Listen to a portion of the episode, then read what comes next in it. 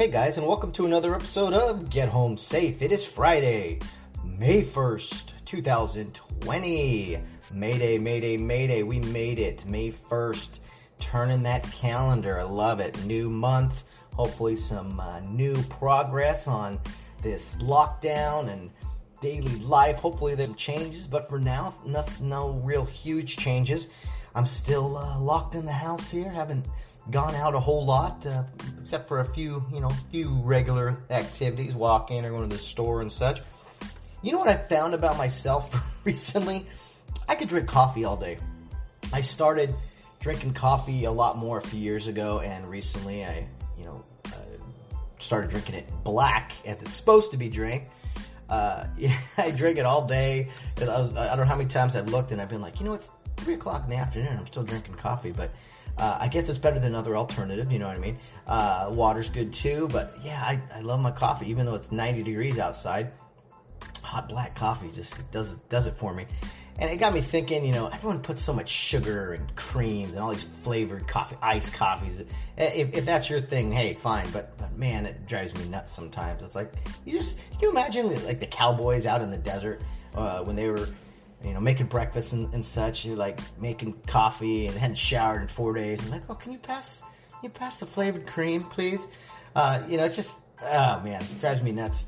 Black coffee is the way to go, and, and I'm drinking it all day, and I got some with me right now, even. Another thing on my mind today is dog etiquette. I've never owned a dog. Our, our, our roommates here have a dog, and, and he's a great guy. But man, some of the neighbors, the houses aren't too far apart from each other, and the dog activity drives me crazy. It's like no one else hears the dog barking. I'm like, uh, it's 6 a.m. and your dog is barking. Like, you don't think to go down there and that there may be other neighbors who are uh, asleep or maybe work the night shift or, or, whatever, and, and people just let their dogs bark. It drives me crazy. It's, it's unbelievable. I don't know if they put them outside just for the day uh, one dog in the neighborhood, they just they put him outside next to this uh, the side gate, and he just sits there and he barks all day, all day. And then uh, you know when they're home, he's in the garage and he's still barking. I'm like, you guys have to hear this. It's amazing to me what people uh, people see what they want to see, and people hear what they want to hear. Obviously, that's a scenario. I just oh man, I, I think I've been cooped up too long, and maybe it's getting to me more than it usually does. But people with your dogs, hey, let's uh, let's control the barking out there. You know what I mean? Like if if a baby's crying, you're gonna do your best to uh, to uh, you know stop some crying. It needs something, and uh, I, I, gotta imagine it's the same with dogs. Uh, my my roommates are great. If, if the dog here starts barking, they they get on him and shut it down real quick. And uh, yeah, just man, it's it's not one, it's not two. It's like the whole neighborhood. There's a bunch of neighbors who just let the dogs bark, and it drives me crazy. Anyway, I've rambled enough. I know I sound like a 68 year old man, uh, and I probably am in a 35 year old body. But uh, what are you guys up to? You guys, any changes? Anything? You know, I've, I've looked back on my days, and I'm like thinking, man, I, I pretty much I work on the podcast. I'll watch uh, Rescue Me at night, which is a show I haven't finished yet about a firefighter, Tommy Gavin, and, and a firehouse in New York City. I've enjoyed it a lot. I've been watching that uh, for years now. I just restarted it, or you know continued it after the long layover layoff. Uh, and so I watch that during the day, kind of by myself, and then at night, uh, you know, me and Valerie usually watch Frasier. Uh, we haven't seen all of that series all the way through, and that's just hilarious. So a little bit of throwbacks there. There's a plenty of shows I got to get to eventually, and I will. I got a list. Anyone who knows me, I, I write these things down, and we'll eventually get to it. Uh, so that's I'm like, man, that's that's kind of the daily routine. You know, get some exercise in here and there too, and uh, yeah, it's like Groundhog's Day, like that movie. You know, just doing the same thing over and over. So hopefully we have some changes here in May. Uh, if not, uh, you know, it could be an interesting uh, summer if things don't change here quickly. drinking too much coffee and uh, analyzing dog barking and, and talking about shows that are 10, 15 years old, maybe longer. So uh, I, yeah, I'm I'm all over the place, and I'm so glad I have this place to vent to you guys with the uh, the podcast and such. Uh, it, those who are following the podcast on Facebook, Instagram, Twitter, thank you so much for doing so. And uh, thank you to a couple emails I recently received, just some encouragement, but also some uh, topics, some questions about uh, some potential guests and such. You can follow the podcast or listen to it, I should say, on many platforms. Anchor is a good one. Uh, it, it goes pretty much anywhere you listen to podcasts. We appreciate it if you add us to a favorite. Uh, that, that's a big help for us as we try to continue to grow the podcast here. Today we have on the show Christopher Gonzalez, a really good friend of mine. I, he's one of my favorite people that I, I came across in baseball, uh, minor league baseball, and now he works college baseball. We were partners in the Cal League in 2012. I cannot believe that was eight years ago. But we also started umpiring, uh, the umpiring journey, I should say, in 2009. We went to the Jim Evans Academy of Professional Umpiring. I can't believe that was 11 years ago. So uh, time is flying. Uh, he's moved on to some great things. He's originally from Sacramento, lives in San Jose now with his family. You know, we don't see eye to eye on everything. He's a Sacramento Kings fan, a San Francisco 49ers fan. Uh, he's more of an R&B guy than, than my like country music and such, but uh, you know, opposites uh, can attract and get along, and so we're, we're, we're, about some diverse opinions here and bringing Chris on. So no, I, I'm all kidding aside. I love the guy. So happy for the success he has. He has two beautiful sons. Uh, he, he married a, a, wonderful young lady in, in Katarina, uh, her family is amazing. A Croatian family, super generous and just outgoing, and to spend some great times with them up north when I was up there. Uh, Christopher's mom, Christine Halstead, wonderful lady, very uh, generous as well, and always been kind to me. So, uh, really looking forward to the conversation with Christopher Gonzalez. He likes Christopher other than Chris. Uh, I've called them all kinds of things. Uh, usually, neither of those two. But uh, let's bring Chris, Christopher on uh, right now. So sit back, relax, and enjoy. Okay, we are joined today on the program by Chris Gonzalez. He is a former AAA baseball umpire, a current college baseball umpire. He is in tech sales up in the San Jose area, and he's also a former uh, a partner of mine from the minor leagues. So I, it is my privilege to introduce Chris Gonzalez. Hey, Chris. Hey, Matt. How we doing, buddy? Oh, I'm doing well, sir. Good to talk to you as always. Yeah, I appreciate you having me on. This is uh this is awesome. Uh, what uh what episode are we on now? You know what? Uh, we are well into the 20s. Uh, oh, this will, yeah, yeah. We we started as a you know one month once a month just talking into my phone randomly and, and now we got guests and everything and you're like the, the 30th person on my list I wanted to talk to so here we are. I'm sure there were some uh, some no's to get me here but i'll take whatever i can get. Hey a promotion is a promotion right? That's that's right. Hey i played that number game before. I'll take it. Well we'll talk some baseball in a minute chris but what can you tell me about uh, your current job and, and what's going on up in uh, Northern California for you, and, and also how the quarantine has kind of affected everything, what your daily life is like. Yeah, that uh, that whole scenario um, that you just mentioned has been kind of a, a roller coaster for me. Um, I'm in tech sales, as you mentioned. I'm uh, in kind of, I, I, would say, wholesale tech sales. So I, I sell to uh, organizations that sell our product. Um, uh, given the, the work from home, we did a little bit of reduction of force. Uh, about two weeks ago, I my position was eliminated.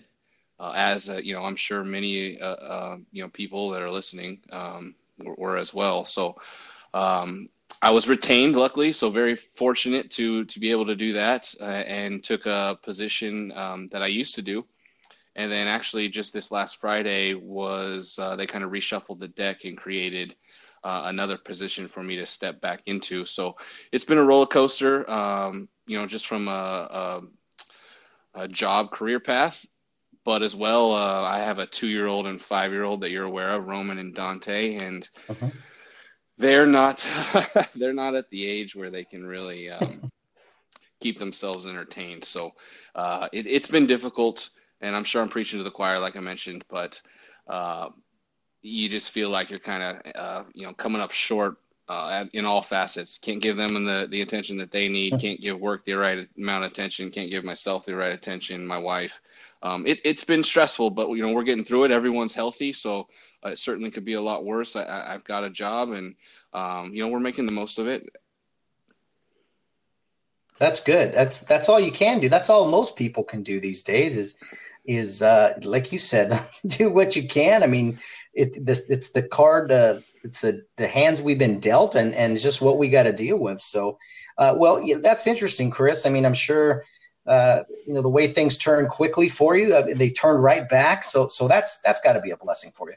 Yeah, yeah, it was. Uh, you know, obviously it was a gut punch um, um, at first, but all things considered, I think it's actually going to be a better position for me, and um, we'll just see. It's going to be interesting, kind of starting a new role uh, remotely and trying to get your grasp on on some some new things. But uh, welcome the challenge, and uh, looking forward to it. It's you know with a company I've been with for two years, and um, things in the tech industry here have, have been pretty solid. It's been a good uh, vertical to be in considering what's going on. And I'm in data management and data protection, so it's uh, it, it's kind of gone hand in hand with kind of everything we are uh, we're dealing with. So uh, I've been fortunate, very fortunate in that respect. It could be uh, a lot worse. I know a lot of uh, friends and um, quite a few friends uh, from Sacramento and, and, people I grew up with that uh, are, are struggling right now. So um, you know we'll keep the fingers crossed and and do all we can to to, to keep it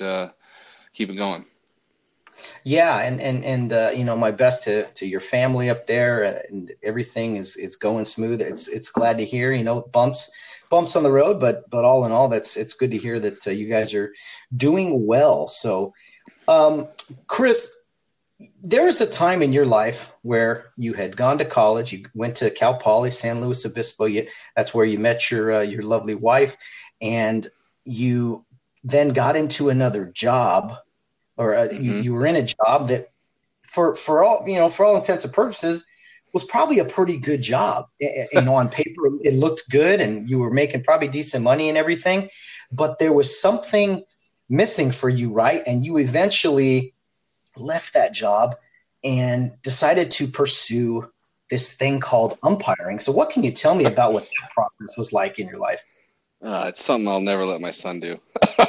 no, I'm just joking. Uh, I loved every second of it and, and would do it again in a heartbeat. But yeah, um, you know, went to Cal Poly, grew up in Sacramento, went to Cal Poly, met my wife uh, freshman year.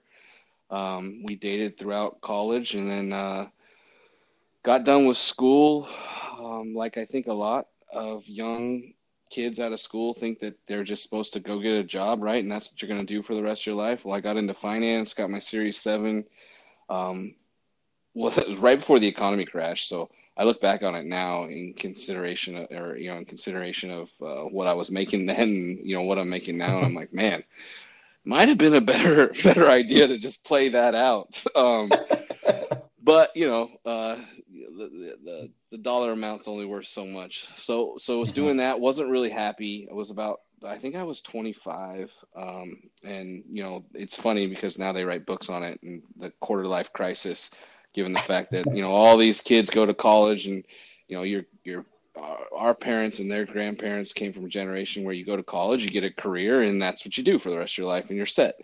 Um, well, at 25, I didn't really want to do that. I wanted to get back into baseball. I felt like I was too young to coach. Um, I just didn't think I'd be, uh, uh, you know, uh, appropriate with the the kids. Um, and my grandfather umpired, and so I kind of had a an inclination that you know that was a something I could do, but I I was I was sitting at my job, not working, and surfing the internet, and I saw MLB had a uh, a seven day clinic in Long Beach, California. Well, sure enough, my roommates from college were living in Long Beach. Um, it was put on. I think it, now it's the Urban Youth Academy, MLB's Urban Youth Academy, and uh, uh-huh. in Long Beach is where we stayed, and the campus, I believe, the, where the fields are, is uh, in Compton. But it's a seven day clinic, and if you didn't if you didn't need room and board, it was like 750 bucks. It was the week of my birthday in the first week of November. So I I talked to my mom, said, "Hey, if you split can we, if you split this with me, can I, you know, can that be my birthday gift?" She said, "Yeah." So went down there, hung out with my buddies uh, all week and partied it up. And while they went to work Monday through Friday, I went to this umpire school. No no gear, no knowledge of anything. I, I kind of knew what to do with the plate just because I'd played, right? So I kind of knew what that looked like. Uh, but on the bases, I was I was completely lost. I mean, you could have handed me a compass out there. I would have not known what direction the plate was. Like I didn't know anything on the bases. Um, well, some and... things never change, though, Chris. yeah, right. I just learned how to you know play it off. I just got anyway. more comfortable with that with that uh, with that feeling as I my career progressed. But yeah, it was it was really cool. It was awesome. Uh, seven days, and unbeknownst to me, at the end of the uh, at the end of the seven days, they they told us that they were giving out scholarships. So like on day six, they bring in teams uh, to play live games, and you and you umpire and. You know, I didn't even know this was happening. I didn't really look at the itinerary. I was stoked to go stay with my buddies and like have something to do. So so Saturday morning rolls around and it's like you know, all these guys are breaking out their masks. And what's funny about it is now that I've umpired, right? Like, I have no desire to hand somebody, let somebody I don't know use my mask or wear my shoes or wear my gear. Like, I would, you know, I'd be like the last one to volunteer. So it's like, okay, you get, Chris Gonzalez, you're going to work the first two innings behind the plate or the first, whatever it was, you know, and I'm like, uh, I don't have any shin guards. you know, it's like, oh, here you can borrow mine uh, I don't have a chest protector. Oh, here you can borrow mine, uh, or a mask, or an indicator, on and on and on. You know, I'm just like, oh, this is. So I'm out there in somebody else's stuff, do the whole thing, um, and I get done. And Jerry Layne, because there's there's a bunch of MLB umpires there. Jerry Layne calls me out. You get your kind of, you know, you know how it goes. You get your um, evaluation after. I go behind the plate, and Jerry Layne, you know, big old, big tall guy you know, hey, uh, first question, how how long you been umpiring? And I said, you know, just being bright eyed and bushy tailed, I said, including this week. And he looked at me like I was like this arrogant, pompous, like, you know, like, excuse me, you know, kind of perplexed. And he looked at me and he's like, yeah, yeah, yeah, kid, including this week.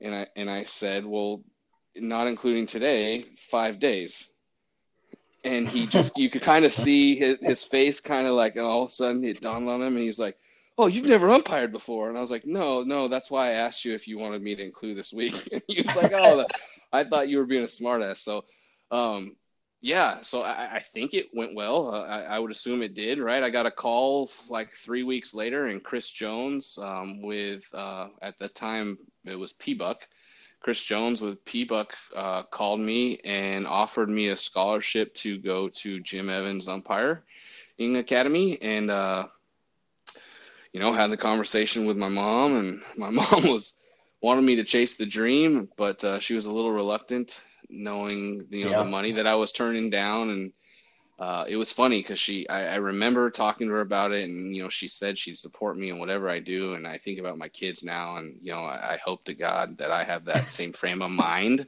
that she did. She's very supportive. I don't know that i will um, but i do distinctly remember her saying um, you know i just want you to understand if you take this path your friends are to their lives are to change within their careers they're going to start making money. You know you're going to have to forego a lot of things if you really want to do this. And you know i'm like oh whatever mom. Yeah no big deal. Yeah yeah. And and i just remember being like in my second year at aaa and like my friends are you know eight or nine years into their careers and buying homes and stuff. And i'm like oh this is what she was talking about.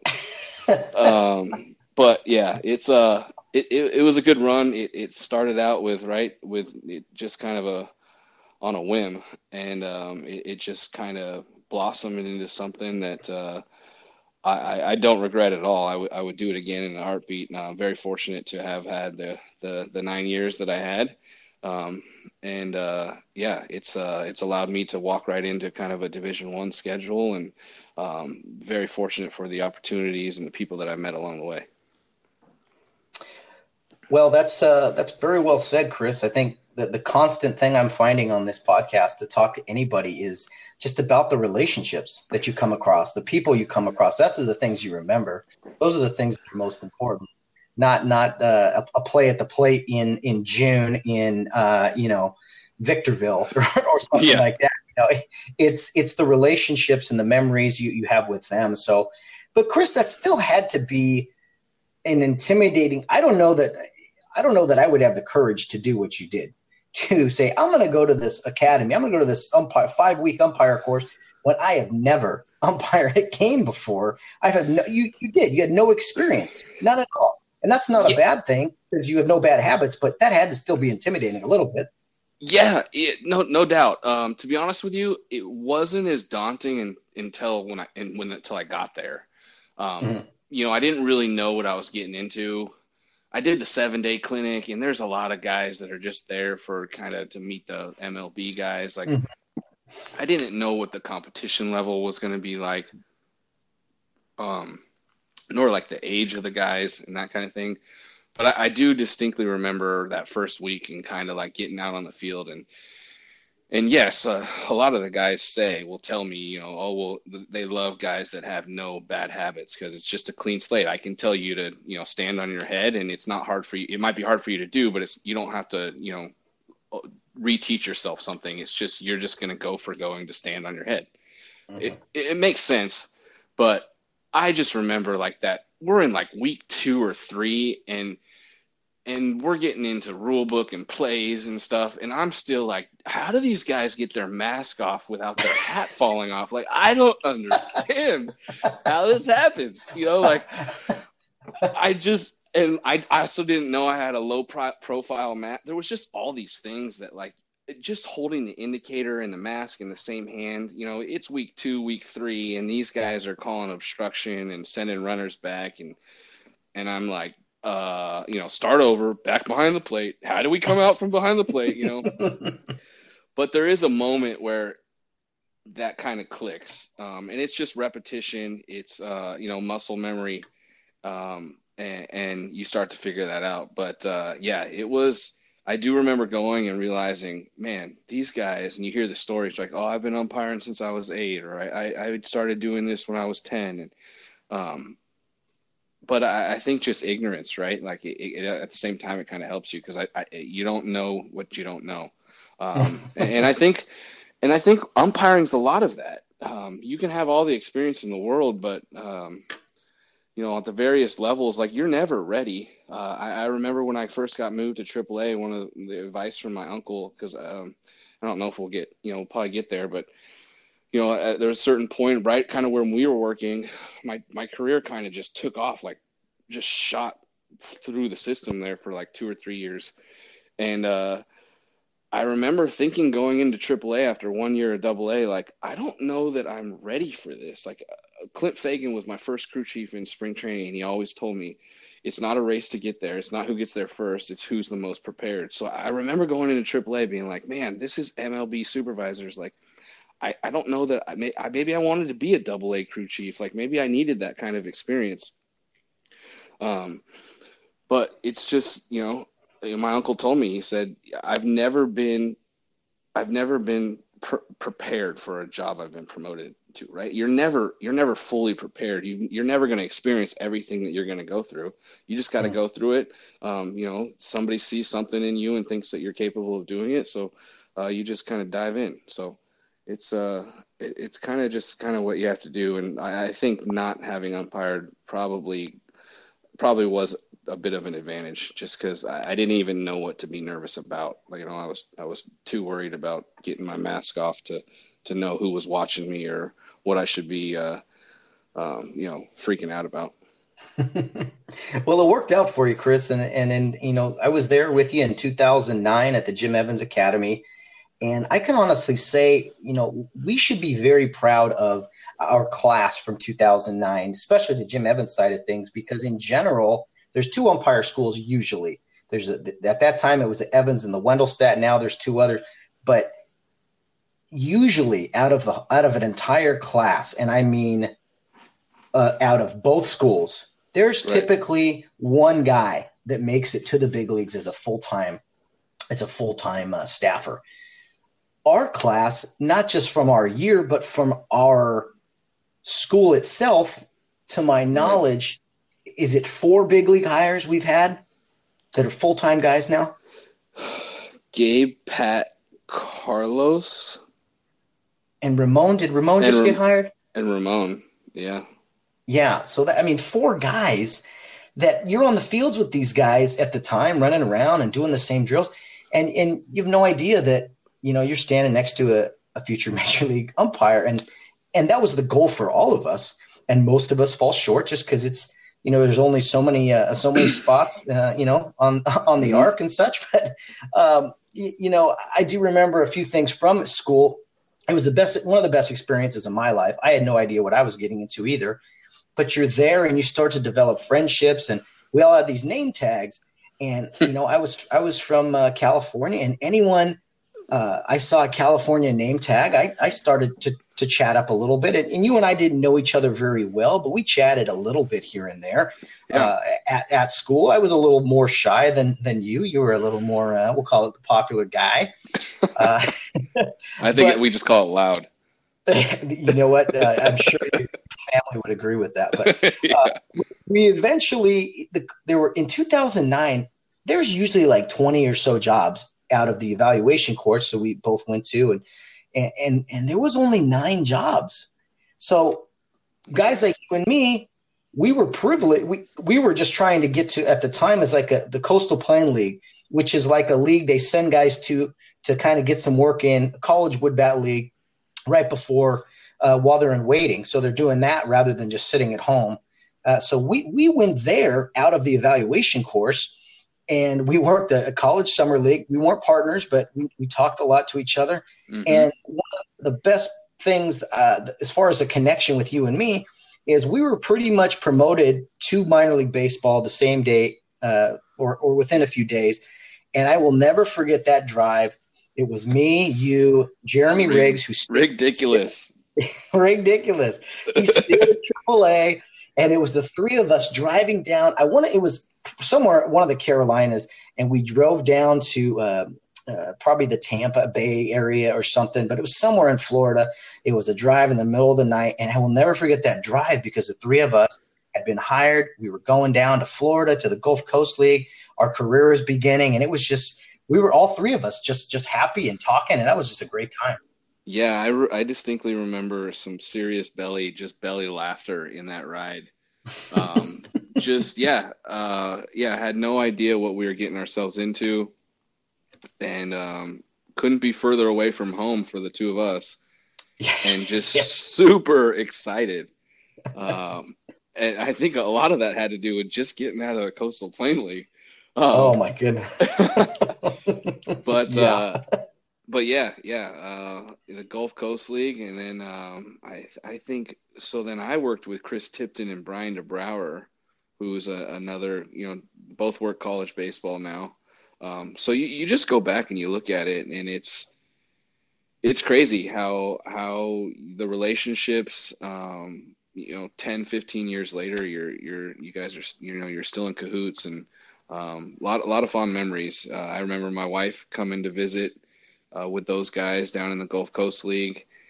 Um, so yeah, it's just uh, it's kind of a trip. It's a, a trip down memory lane and, and, and a lot of uh, you know fond memories uh, just from being kind of uh, again right naive and and just uh, running out to the, field at one o'clock every day. I can think of a lot of learning experiences that uh, that happened there in that first year.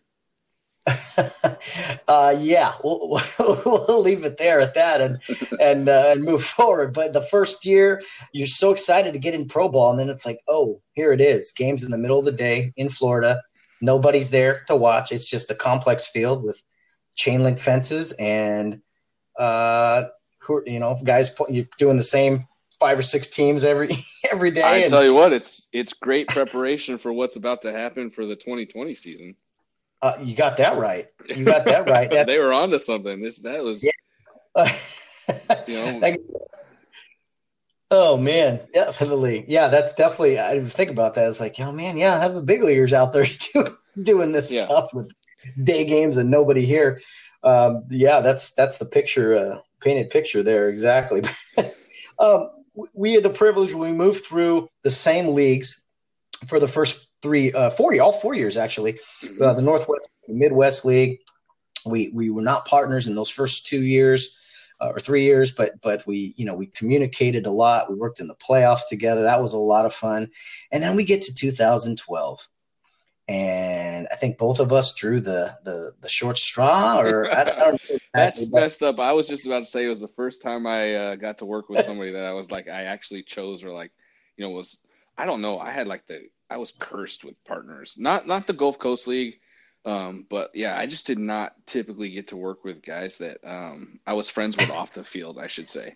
Um, so I just remember going into 2012 being like the California League in my in my hometown, in my backyard, and Hersima's backyard, the SoCal trips. He's gonna have places to go. The NorCal play, you know, trips. I'm gonna have places to go. This is gonna be awesome. But uh, yeah, honestly, um, other than my the year with Marley and Garrett uh, in AAA, like those were my two most you know my two most favorite uh, seasons that I had from a from a partner. Just you know complete package uh, uh baseball. it was awesome. Well, well thank you, brother. It, it, I, all kidding aside, it was fun. We had talked about working together. We wanted to. I think we requested each other, and yeah, we both understood. You know, it was fun because yeah, you Northern California, I had the Southern California stops, and so a lot of family and friends out at all the games, and just it was just a blast, and and we were really trying hard, just focusing on hey, this is the you know the highest level of a ball, and we're just looking to get to the next level.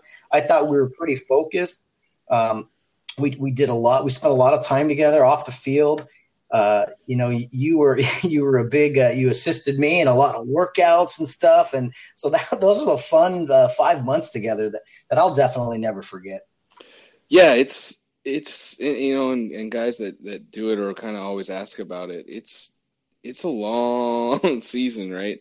Um, I tried to come up with ways to keep myself out of out of the bars, and um, you know, I was at that time engaged, so um, you know, I, I got into fitness and working out, and um, I feel like it helped me and prolonged, uh, you know, got me some visibility um, for, for, whatever reasons. But uh, you know, uh, much like uh, I think media, right? Any at that point, you're just trying to get seen on the map. So, however mm-hmm. you can differentiate yourself, it made me feel better, um, and then uh, you know, gave us something to do during the day. Otherwise, I, yeah. I just remember, you know, like I the sleep schedule. I remember after getting out of baseball, like I was up till four a.m. every night, and I would just sleep till noon, wake up, have lunch, you know, wake up, go to the gym, have lunch, and then go to the ballpark. Like that is not normal.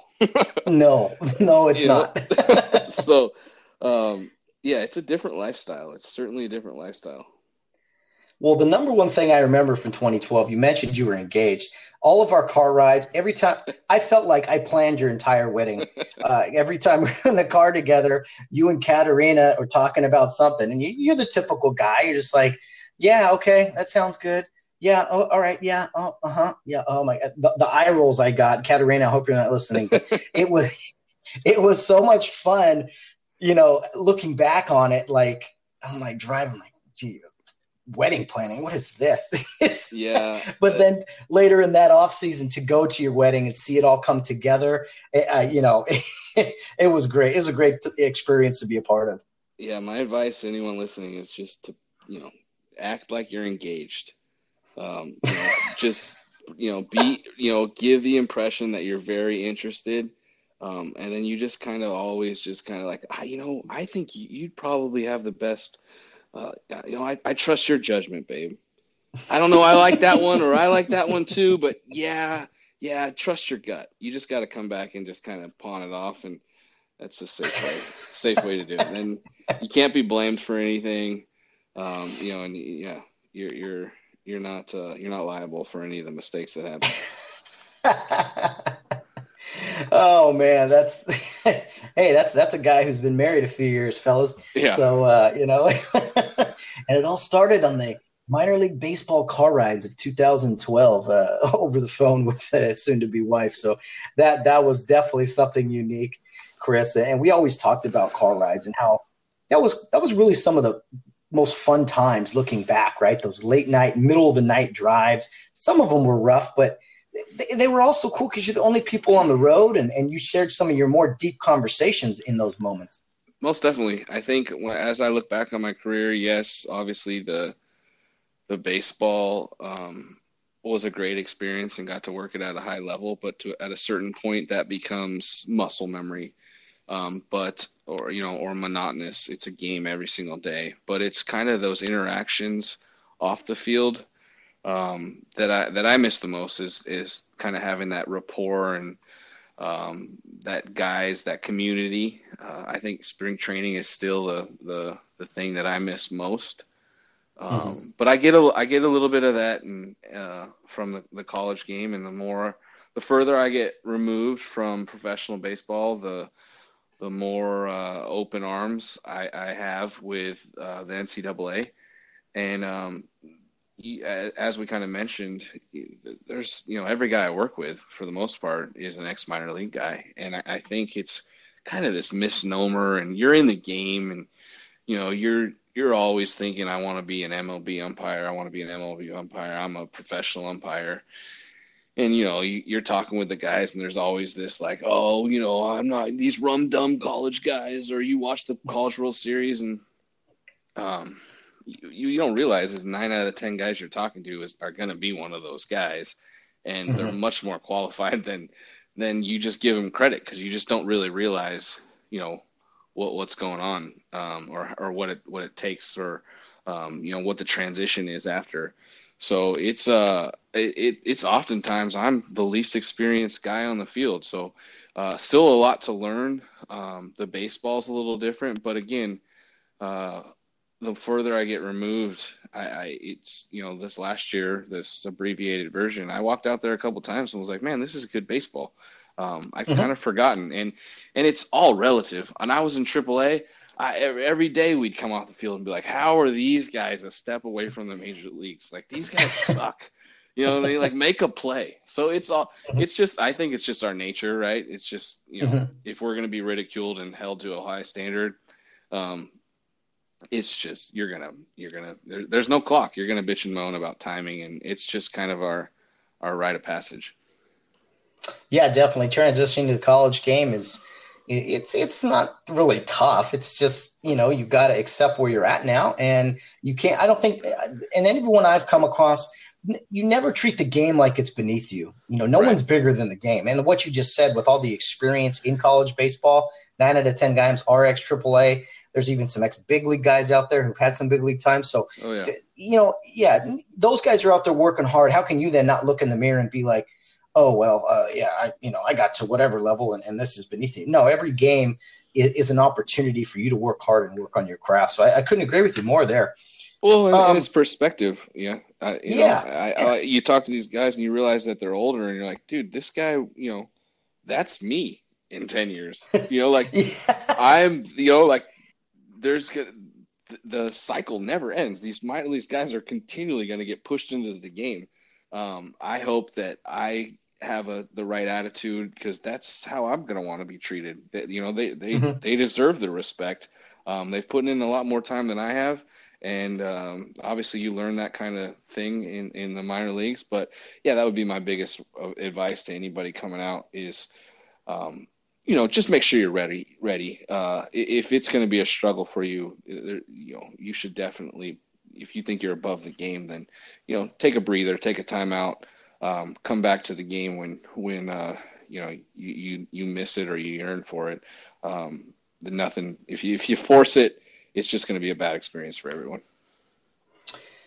Couldn't agree more. Um, and, and Chris, we're we're we're good friends, and, and as buddies, you know, one of the guys I love to throw you know jabs at and to, to tease. You give it back to me. It's it's a ton of fun, and you know, there's a few partners go go through things together, and you know, we were partners in 2012, and, and I consider us always partners. But and, and some things, you know, you experience, and uh, you know, you, you, plan you plan on taking to the grave with you, if you will. Um, but then when I later find out that uh, maybe a story wasn't as secret as I thought it would be, I thought I would embarrass you a little bit on the show right now with a story because I was in San Diego in February and a guy came up and tapped me on the shoulder. He goes, Hey, I heard a great story about you and Chris Gonzalez when you're in the minor leagues. And I said, Oh, really? And he tells me the story, and I kind of just chuckled, and I was like, Oh, I thought that was a that was in the vault. I didn't think that would ever get out. So now it's my opportunity to tell that story. I tell one guy, you tell a podcast. Yeah. I see how this works. All right, hey, the, butter, hey, the butterfly effect.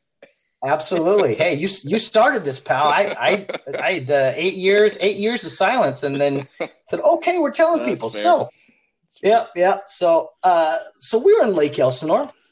We're working a baseball game, a day game, and uh, Chris has the plate. And I don't remember what month it was. Doesn't matter. We were just doing our thing, going through the motions, and we couldn't go have out. been that hot. it could not have been that hot. We go out and work the game, and I don't know if we knew we had a supervisor there or not, but someone was there watching us, an evaluator. Yeah, this is my excuse for it, is because we didn't. But because you were so nervous, you were so no, nervous. No, no, no. I, we'll get there. Okay. Just go. We'll get there. I'll let. Yeah, just, we'll get your rebuttal in a second. Yeah. So, uh, Chris, we go out on the field. He's working the game, moving around. You know, pretty pretty briskly, and and we're just working. I'm like, okay, it's another another day, another day at the office. He calls me down in like the third inning. I, I want to say it's the third inning, but he calls me down and he's got this panicked look on his face. And I go, Oh no. Hey partner, what do you need? I'm here. He goes, I need to go, uh, I need to go, my chin, uh, a strap broke on my chin guards. I need to go change them out and put my second set on. I go, okay, I'll hold up the picture. So he goes, he sprints up these steps, does what he's got to do. He comes back down and I go out to the, to the field again. And then it takes me like three or four pitches to realize I go, wait a minute. I've worked with this guy for a few months now. He doesn't have a second set of shin guards. What is he talking about? So good, we man. do the game, we do the game, we get in the locker room. Our evaluator talks to us. He gives us all you know the pointers. Uh, he leaves the room, and Chris we nailed that evaluation, by the way. Oh yeah, oh yeah, absolutely, absolutely. Uh, and and uh, I think you had this just huge relief on your on your face, and and I you you always to me uh, maybe I was the one. You always seemed like extra nervous around the evaluators when they were in town, and you know it is what it is. And I was just like, "Hey, what? Yeah, dude, what's wrong?" You're like, "Oh my goodness!" And you just had this panicked look on your face. I'm like, "What is wrong? What is wrong with you?" And you looked at me and you went, "I worked the first three innings of the game without shin guards on." and I said, "What do you mean without shin guards?" He goes, "Yeah, I ran up the tunnel. I didn't have my shin guards on for three innings." I said, You didn't have shin guards on? Like, you could have, what? And then you were just like, I'm so glad he didn't notice. I'm like, Notice? You're lucky you're not in the hospital. One foul ball off your shin, you would have been a cripple. Like, uh, anyway. I've never been so scared on the baseball field in my life. Wait, all three innings, or or when you finally discovered that you didn't? when I so, all right, all right, all right. Back up. All right. So did we know that there was a supervisor? And it was Hollowell. We're in Lake mm-hmm. Elsinore, and we're getting ready before the game.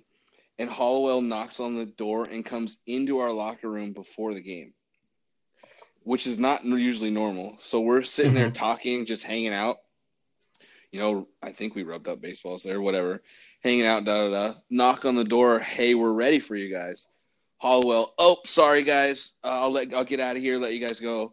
And so like I'm just kind of disheveled, like, oh shit, they're ready for us. I didn't even realize what time it was. Hollowell's just talking to us about you know how he does, probably not even anything about baseball. Um, and and I just remember grabbing my mask and going down. So we go, and you were generous. You said the third inning. I'm pretty sure it was the fifth inning.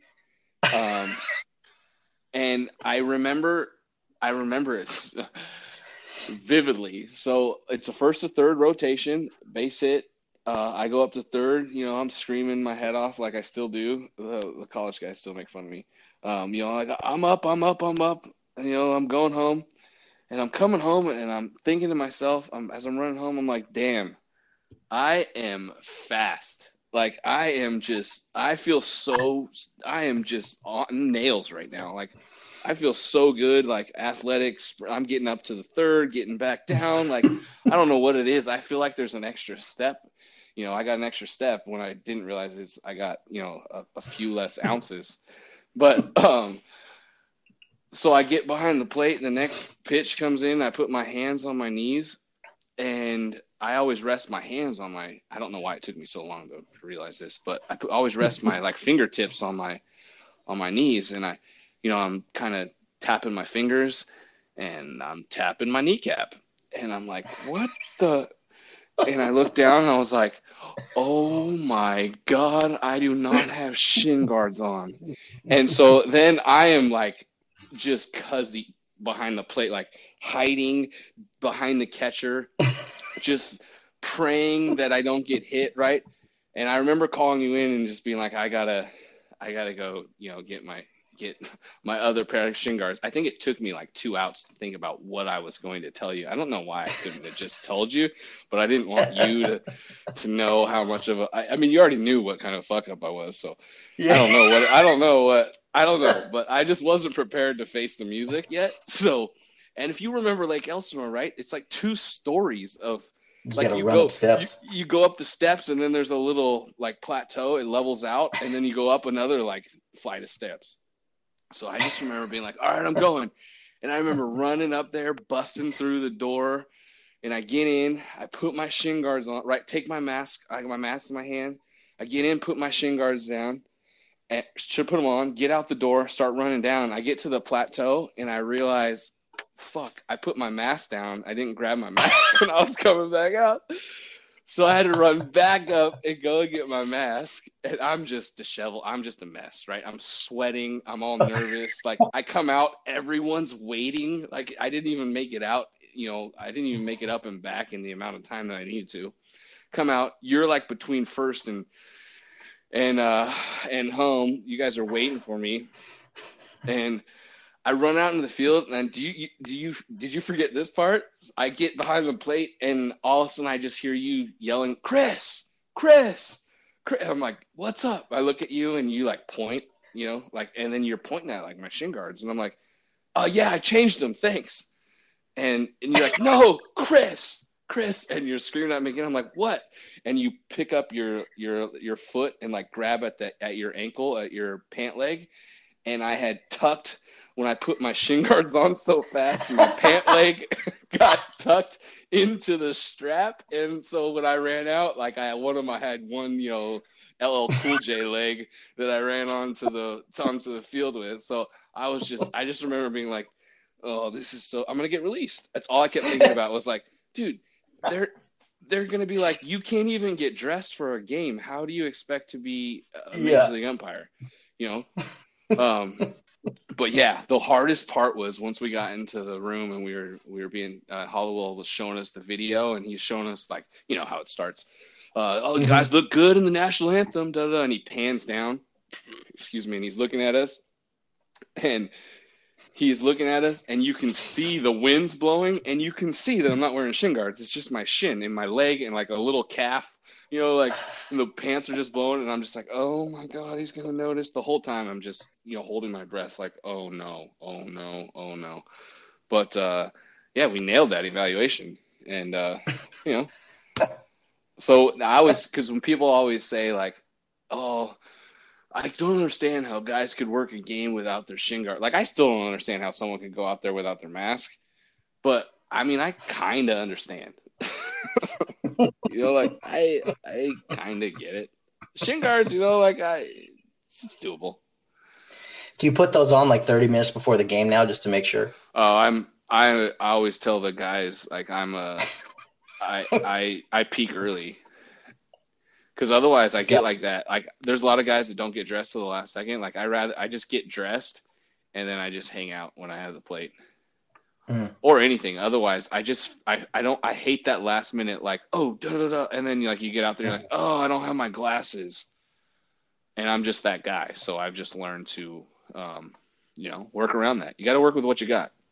Yeah, yeah. Shin guards are not. That is a that is a that is a former AAA baseball umpire and and a father of two, ladies and gentlemen. Yeah, well, come, yeah, coming to a town near you soon. oh, Christopher Gonzalez. Yes, sir. Uh, just amazing times from 2012, man. And I don't know if you have any uh, fond memories of that season that stick out like that one does for well, me. Well, I mean, but... if yeah, if we're gonna embarrass me, I do remember this game in in Visalia. It's like a hundred. I think we're out of time. well, it's okay. I can Go ahead.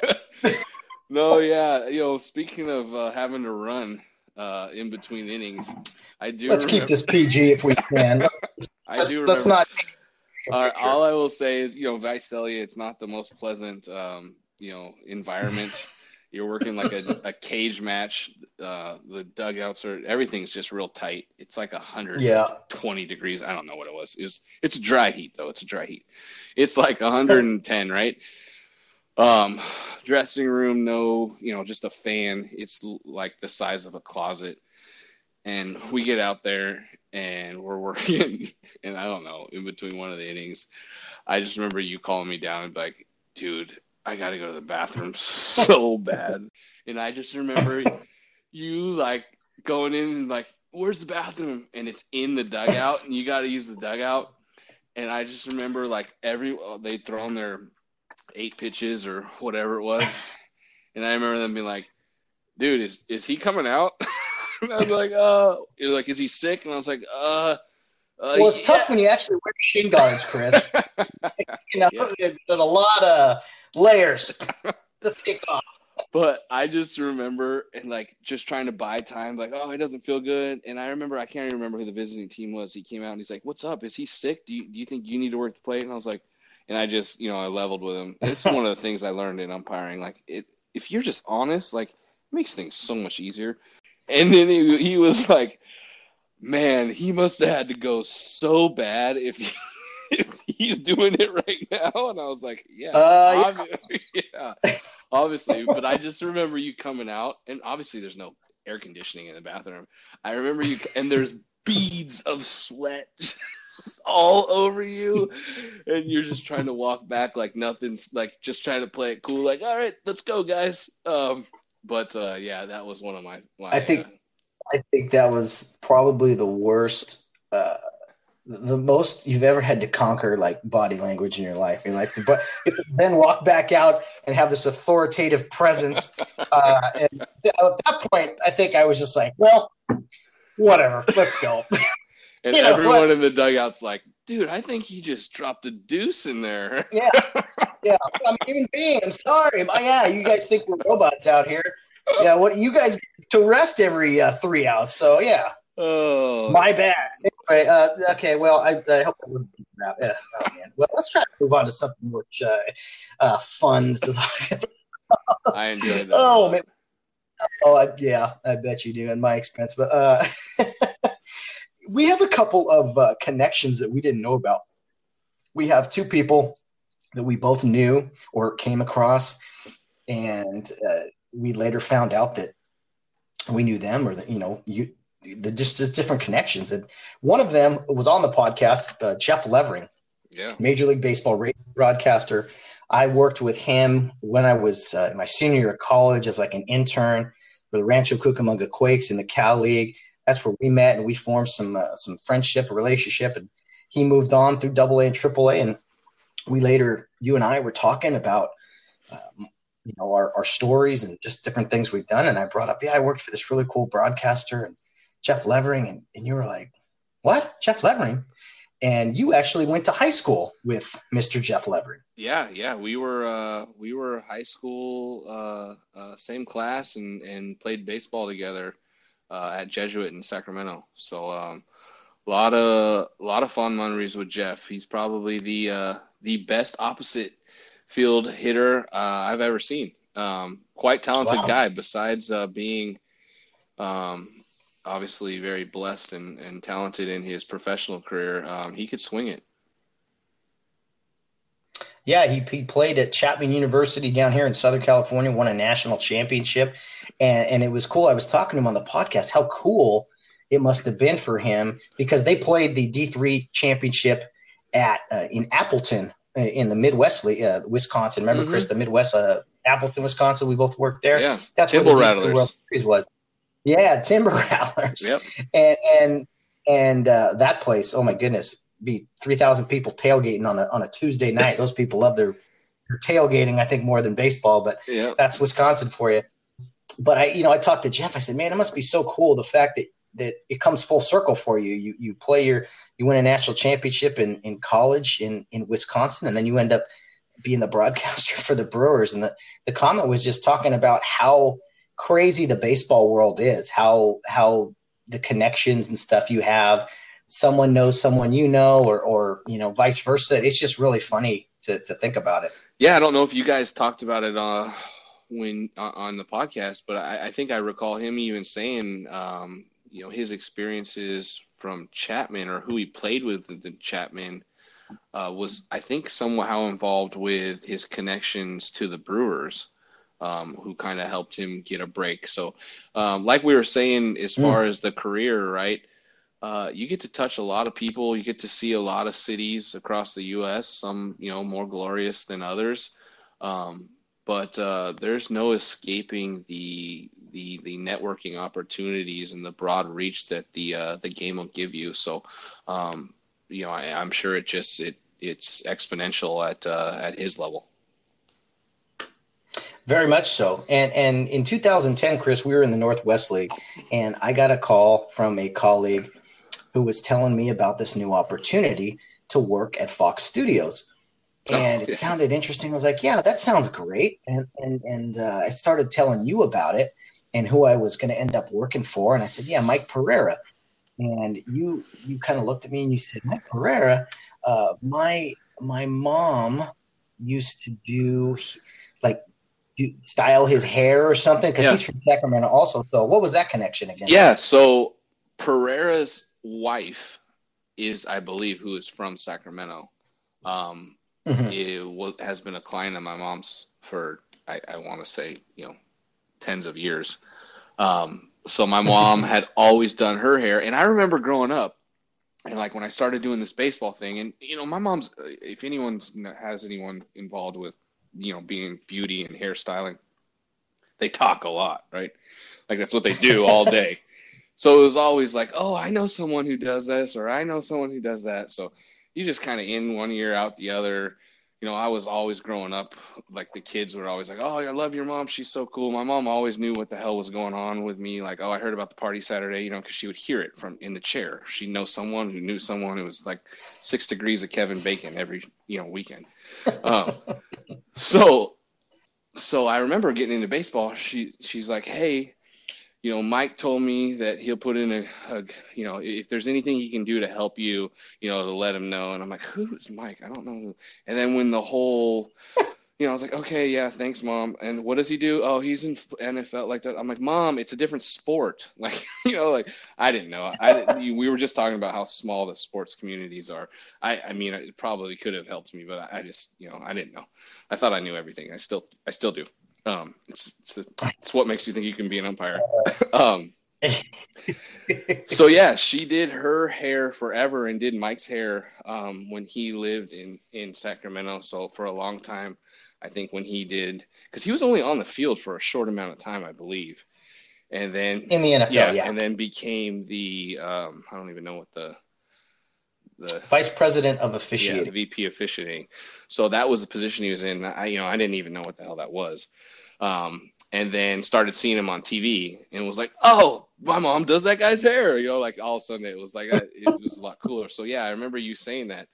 Um, and uh, she would always talk about, you know, he's always so dressed. He's always dressed to the nine, and you know, like, and he, he always nice hair and well groomed and da da da. So once I met him and started seeing him on TV, I was like, oh my god, my mom's been telling me about about this guy for years, and um, you know, much appreciated was the opportunity to come to the studios and, and, and check that out. That is a it's really cool to see that live and um, you know see Howie and and uh, you know the gang doing their thing on a Sunday. So um, yeah, very very very cool, and uh, he's always been uh, um, you know uh, open and and uh, willing to uh, to help. So he, he's been uh, he's been a, a good dude. I know you get to you know uh, converse with him often. And, uh, you, you're still doing that, yeah? Yeah, I'm there uh, Saturdays and Sundays. He's flying around more to like the Fox Game of the Week, so Blandino's more in the studio now. But that's right. You know, Pereira. Uh, now that you're living in San Jose, he played baseball at Santa Clara University, right up the road from where you're living now. So it, the world just gets smaller. I didn't man. realize another Jesuit school. So I went to Jesuit in high school. Yeah, Santa Clara, the whole uh, Catholic education. So um, yeah, very very small small world. Very much so. Well, well, Chris, uh, I'm so glad things are, are, going well for you, and you know it's been quite a ride. Uh, the, the, stories we've shared together, the opportunities we get to talk. We're both busy guys. You more than me with the family and and everything, uh, but it's just relative. always fun to chat.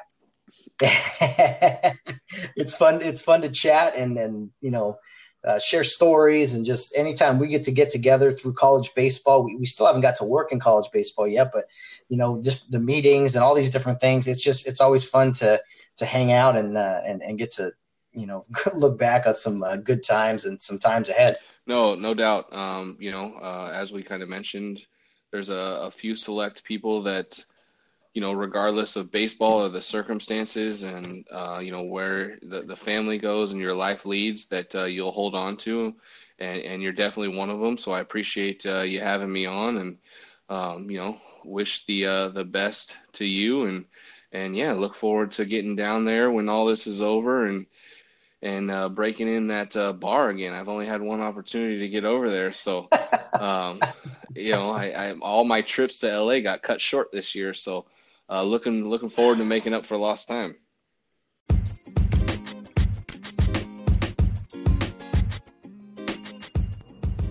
Another big thank you to Christopher Gonzalez for joining us on the program. It was so fun talking about the old minor league days, and he's a good friend that I am happy to have in my life, and it's been a pleasure to get to know his family so much over the years my best to Katarina, Dante, and Roman at home, as well as Katarina's family and uh, Chris's family on both sides there. It's all one big family, and uh, I consider you family, uh, brother, and, and, it was so much fun to listen to you. Uh, well, not tell every story, but some of the stories. So thanks so much for joining us.